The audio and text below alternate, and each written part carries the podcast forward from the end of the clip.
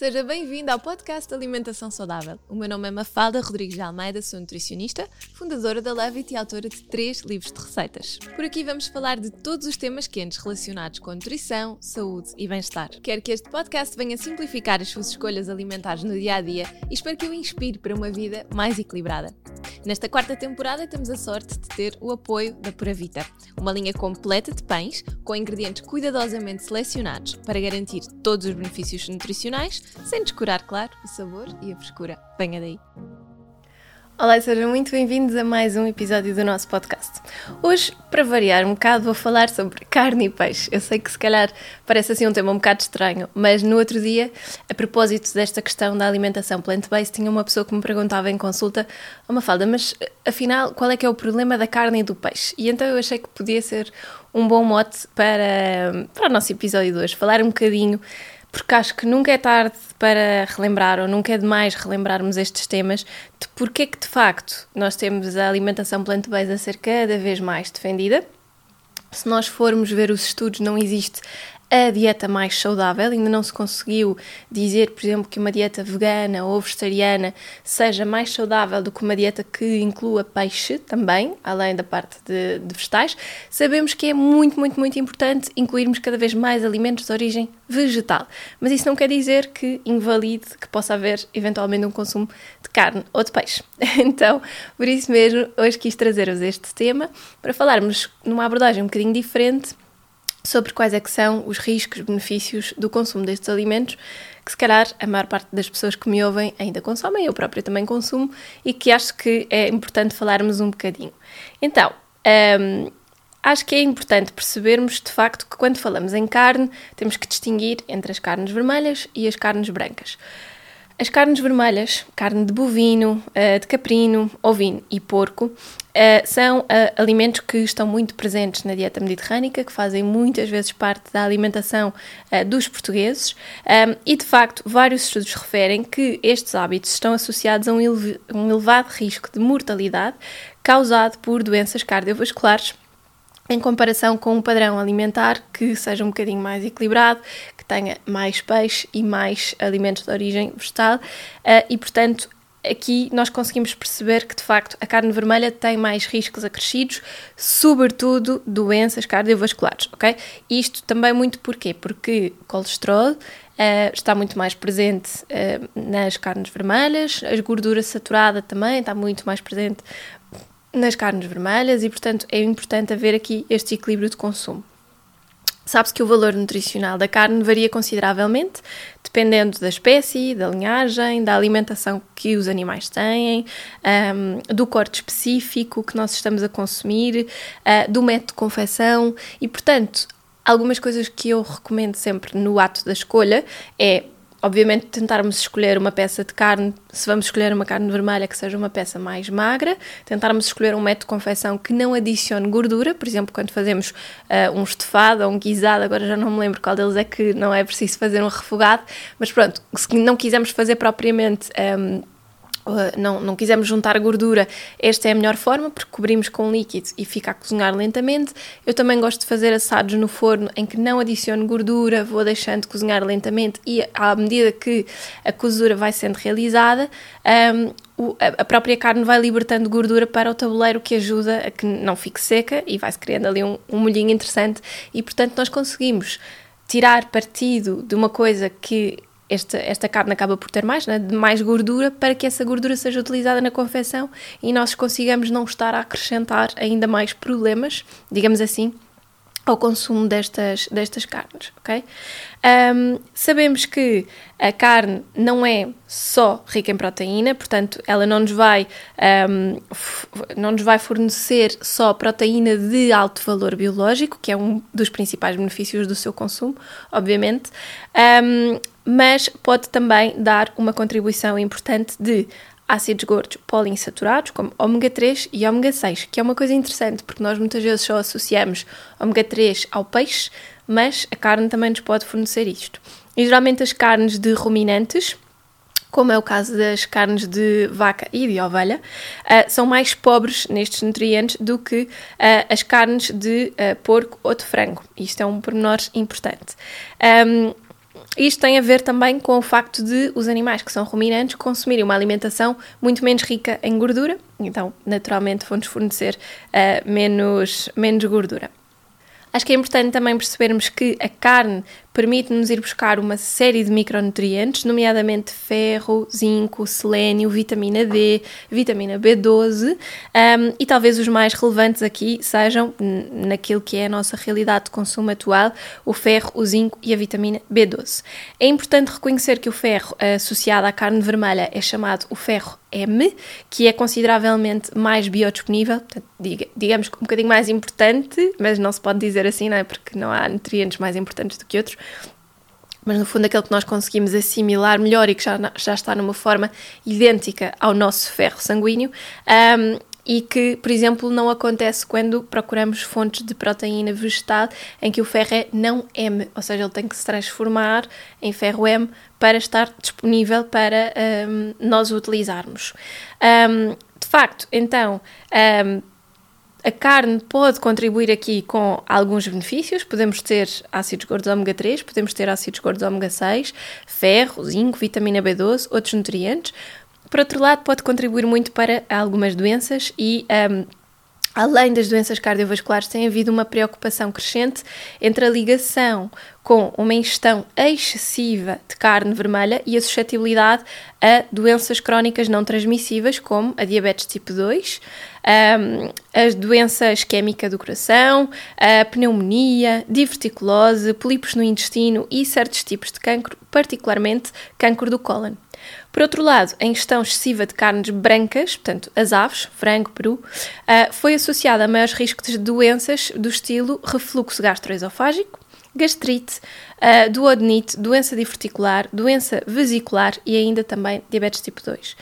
Portanto, de um modo geral, estas doenças parecem estar especificamente associadas às carnes vermelhas e processadas, em oposição à carne branca, mas a verdade é que temos algumas doenças também já a serem uh, associadas a, a, a, carnes brancas, como estas doenças mais de foro digestivo, não é? Uh, portanto, pessoas que tenham uma digestão muito sensível e que às vezes optam mais pelo frango ou pelo, peru, uh, podem de facto estar a fazer uma, uma decisão um, um bocadinho mais errada.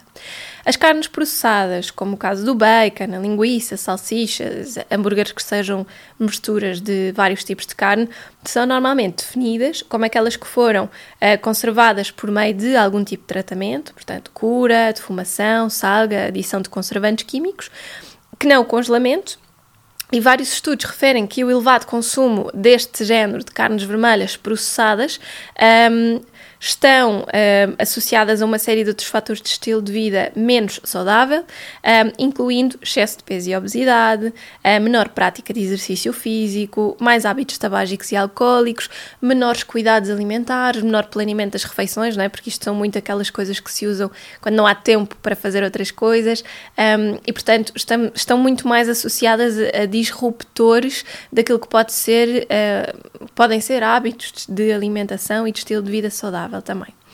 Os mecanismos pelos quais a carne pode contribuir para o aumento de risco de doenças cardiovasculares, como estava a referir-vos, ainda não foram totalmente estudados e elucidados, Uh, e, portanto, conseguimos perceber que é preciso continuar com as investigações para conseguirmos suportar melhor estas, estas informações. Porém, nós sabemos que a carne vermelha acaba por ter muito mais, um, ehm, muito mais quantidade de ácidos gordos saturados. Estes ácidos gordos saturados, naturalmente, vão estar associados, como estava a referir, ao aumento dos valores de colesterol e, geralmente, este aumento do colesterol está associado a mau colesterol, ou LDL. O que é que isto significa? Que um, é um colesterol mais oxidado, que tem mais uh, propensão para se acumular nas nossas artérias e, portanto, causar aqui mais danos cardiovasculares.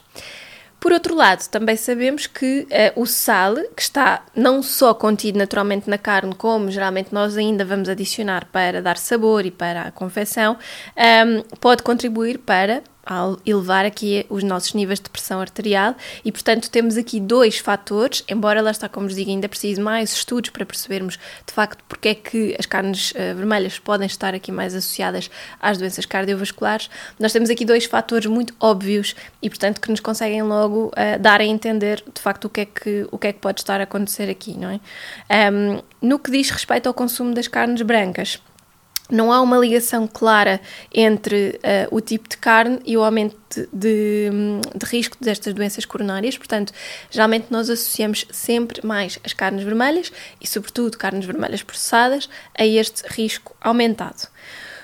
Nos últimos anos, vários estudos demonstraram que existe uma forte associação entre o consumo de carne processada e, um, e também o aparecimento de cancro coloretal. Uh, há também evidências de, que há, de uma associação entre o consumo de carne vermelha, cancro de pâncreas, o aparecimento do cancro de pâncreas e o cancro da, da próstata e carnes processadas e cancro do estômago. Portanto, os mecanismos pelos quais a carne contribui para o aumento do risco de cancro têm sido muito atribuídos a químicos carcinogénicos produzidos durante os processos de cura ou de fumação das carnes processadas, ou também através do, da confecção da carne a altas temperaturas. Portanto, temos aqui não só riscos acrescidos pela composição da carne, mas também riscos acrescidos pela utilização de carnes destas que possam ser processadas por algum tipo de tratamento, é? no, no, caso dos enchidos, e ainda o facto de estarmos, por exemplo, a fritar a carne a altas temperaturas, tudo isto podem ser fatores que estão aqui a contribuir para um elevado risco de cancro e não só doenças cardiovasculares. Vários estudos também relataram uma ligação entre o consumo de carne vermelha processada e o risco de desenvolver diabetes mellitus tipo 2, que está fortemente associada à obesidade, a um elevado consumo de carne, que está frequentemente associado também a dietas muito calóricas, muitas vezes em combinação com baixos níveis de atividade física, e isso pode explicar um bocadinho desta um, associação que temos aqui. A obesidade frequentemente leva a, a uma coisa que se chama a resistência à insulina, uh, e numa proporção de pessoas obesas pode evoluir de facto para estes casos de diabetes mellitus tipo 2. No entanto, também foi sugerido que componentes específicos da carne, como aminoácidos de cadeia ramificada, nitratos, nitritos e nitrosaminas, um, podem afetar potencialmente a homeostase da glicose e aumentar este risco de diabetes mellitus tipo 2. De acordo com a tabela de composição dos alimentos, recomenda-se evitar cortes de carne com muita gordura, como o pernil, o entrecosto de porco, a banha de porco, o peito de carneiro, maminha de vitela uh, entremeada, por exemplo. Um, além disso, deve-se retirar toda a gordura visível da carne durante a preparação, porque durante a confecção esta gordura acaba por ficar uh, no músculo, ou então, como dizia, aproveitarmos esta gordura naturalmente presente para ela nos ajudar a potenciar a confecção. E também é importante relembrarmos que as carnes com mais gordura as processadas, como bacon, tocinho, salsichas, salame, eh, mortadelas, linguiças, etc., são prejudiciais à saúde e que de facto devem ser evitadas. Portanto, carne, benefícios, aminoácidos essenciais e, portanto, uma proteína de elevada qualidade. Tem também uma excelente uh, fonte de ferro, vitamina B12, zinco, e aqui alguns outros micronutrientes importantes, mas que não são tão relevantes porque nós podemos ir buscá-los com mais facilidade a outro tipo de alimentos. Por outro lado, tem muitos pontos negativos, não é? Portanto, um risco muito acrescido de desenvolvimento de doenças cardiovasculares, um risco muito grande de desenvolvimento de diabetes mellitus tipo 2. Aqui, no caso das carnes brancas, também uma associação grande com problemas de digestão, de dispepsias, questões mais gástricas. E depois também a questão de as carnes vermelhas e, sobretudo, estas carnes mais processadas, ok? Portanto, os produtos de charcutaria, vamos chamar-lhe assim, um, ou aqueles hambúrgueres que, que não são só carne, não é? Que têm aqui uma série de misturas de outros ingredientes, podem de facto estar associados ao aparecimento de diversos tipos de cancro e até cancros diferentes, não é? Que vimos aqui cancro da próstata, do pâncreas, do estômago, vários. Portanto, nós temos um risco-benefício que não está a compensar muito, não é? Não está a pesar muito para o lado da carne. Isto significa que temos que ser extremistas e eliminá-la por completo? Não. Tudo aquilo que esta informação nos diz é excesso, consumo excessivo, não é? Portanto, aquilo que nós temos que fazer é um consumo moderado a reduzido. E por questões de sustentabilidade, nós é? chamando para aqui outros temas, de facto conseguimos perceber que há muito mais pontos que nos levam a perceber que o consumo de carne deve ser reduzido uh, do que aqueles que nos dizem continuem a comer da forma como estão a fazer. Okay? A própria roda dos alimentos o que nos diz é que nós estamos a consumir, uh, ou melhor, o que a roda dos alimentos nos mostra é que nós uh, estamos a consumir o dobro das quantidades que devíamos uh, por dia, não é? Porque as recomendações estão em quantidades que rondam ali até 160 gramas de carne ou peixe por dia nós estamos a fazer o dobro, porque fazemos 160 ao almoço mais 160 ao jantar, se for necessário. Okay? Depois, passando para o peixe. O pescado, vamos chamar-lhe assim, porque vamos pôr aqui várias categorias: peixe, moluscos, marisco. Um, afinal, uh, também pode trazer aqui alguns riscos e alguns benefícios para, para, uh, para a nossa saúde. Segundo a Organização Mundial de Saúde, é recomendada a ingestão de peixe duas a três vezes por semana. O peixe é um alimento a privilegiar no prato e existem diversas razões que ditam a sua importância. O consumo de peixe, por um lado, fornece a força e a energia de que precisamos para cada refeição, uh, por ser uma excelente fonte de proteína de elevado valor biológico, tal como acontece com a carne tem uma boa digestibilidade, portanto, nós conseguimos ter uma digestão relativamente leve do peixe, comparado, por exemplo, com o que acontece com a carne, não ficamos tão pesados. Um, e isto acontece muito se vocês pensarem naquela expressão do peixe não puxa carroça, pronto, tem muito a ver com isso. Então não ficamos tão enfartados, tão cheios, ficamos bem, ficamos leves e a digestão acaba por ser um bocadinho mais rápido. Um, e está normalmente associada a um aumento do consumo de ácidos gordos ômega 3, cuja ingestão também está relacionada com uma série de propriedades, né? propriedades antioxidantes, anti-inflamatórias, cicatrizantes, neuroprotetoras, portanto ajudam a evitar o envelhecimento do cérebro, perdas de memória, mesmo até benefícios cardiovasculares. Um, adicionalmente, o peixe fornece ainda vitaminas A, e D, que são essenciais para a saúde visual e dermatológica, hormonal, uma série de, de benefícios que nós temos. São bons para o metabolismo do cálcio, do fósforo, um, da vitamina B12 um, e também para uh, o, no, o nosso bem-estar de uma forma geral. Portanto, nós conseguimos perceber Uh, que o peixe nos consegue fornecer aqui também muitas coisas boas, uh, também consegue fornecer-nos selênio, cálcio, uh, potássio, iodo. Temos muitos benefícios que podem vir daí e muitos impactos positivos que podem vir do seu consumo. Daí que a Organização Mundial de Saúde recomenda um consumo de peixe duas a três vezes por semana. Por outro lado, o peixe que consumimos em Portugal possui também um conjunto de contaminantes, nomeadamente o mercúrio, que está presente em algumas variedades de peixe de forma muito elevada. Contudo, os níveis que ingerimos não são de acordo com a evidência científica nocivos para a nossa saúde. Porquê? Porque infelizmente nós não estamos também a seguir estas recomendações e estamos a consumir peixe a menos do que aquilo que devíamos. Não sei se vocês estiveram a par daqueles artigos que saíram recentemente sobre o peixe-espada, o nível de contaminação e que também não era muito seguro para as crianças por causa uh, da concentração de, de, de, mercúrio e outros metais pesados que continha. Isto tem acontecido com muitos peixes e eu acho que também tem levado a, a desencorajar o seu consumo. Não só porque o peixe de facto é mais caro, uh, mais caro do que a carne tendencialmente, pelo menos um peixe de qualidade. Um, mas porque tem muito esta associação do peixe não puxa carroça, depois, se calhar, não há a construção dos hábitos de consumo em casa, um, e depois, porque, por, por, questões de gosto, não é? Nós vamos preferindo mais a carne, ou porque é prático, ou porque não deita cheiro, portanto, há N desculpas para nós consumirmos peixe a menos do que aquilo que devíamos. Uh, e de facto, Portugal é um país caracterizado por uma dieta tipicamente mediterrânica em que o peixe tem um papel muito importante. Um, a presença de contaminantes do peixe é muitas vezes uh, um motivo de preocupação, sendo que quase todo o peixe e marisco contém pelo menos vestígios de mercúrio. Uh, independentemente do seu local e proveniência, ok? Portanto, esta, esta notícia que saiu face ao peixe-espada não é novidade e de facto o que acontece é que nós temos mercúrio em muitos outros peixes, em quase todos, na realidade. Quando o mercúrio entra em contacto com a água dos rios, um, lagos e oceanos, vai se transformar num composto chamado metilmercúrio, sendo sob esta forma que é ingerido pelos peixes e é integrado na sua cadeia alimentar. As espécies predadoras, como os peixes de maiores dimensões um, e com maior tempo de vida, têm muito maior concentração de mercúrio, não é?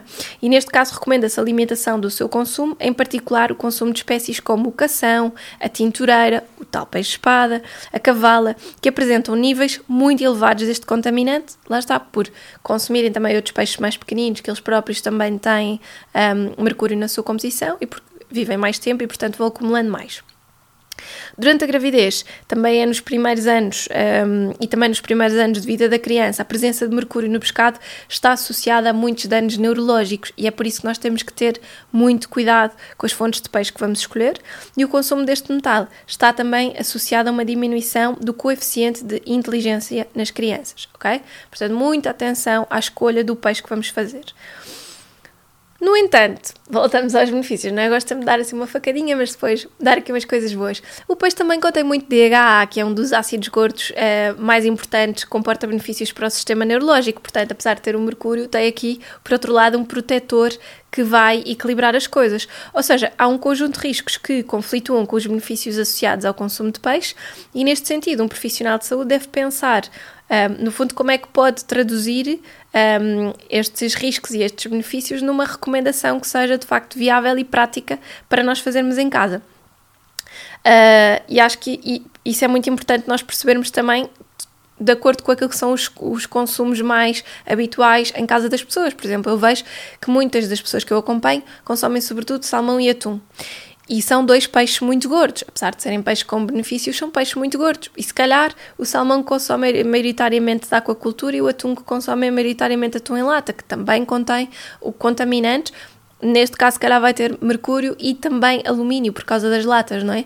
Então, se calhar é importante fazermos um consumo de outro tipo de peixe também, alargarmos o nosso leque para a sardinha na altura dela, para o bacalhau, para dourada, robalo, cherne, um, para hum, muitos outros peixes que nós temos disponíveis e que se calhar nos podem trazer benefícios que se nos habituarmos a fazer um consumo também mais de acordo com a época, como acontece com os legumes ou com a fruta, vamos conseguir uma relação qualidade-preço também melhor, uh, pensando por exemplo no caso da sardinha, no caso dos carapaus, e vamos conseguindo aqui um equilíbrio muito interessante entre este tal risco-benefício, pensando neste consumo duas a três vezes por semana, tal como é uh, recomendado.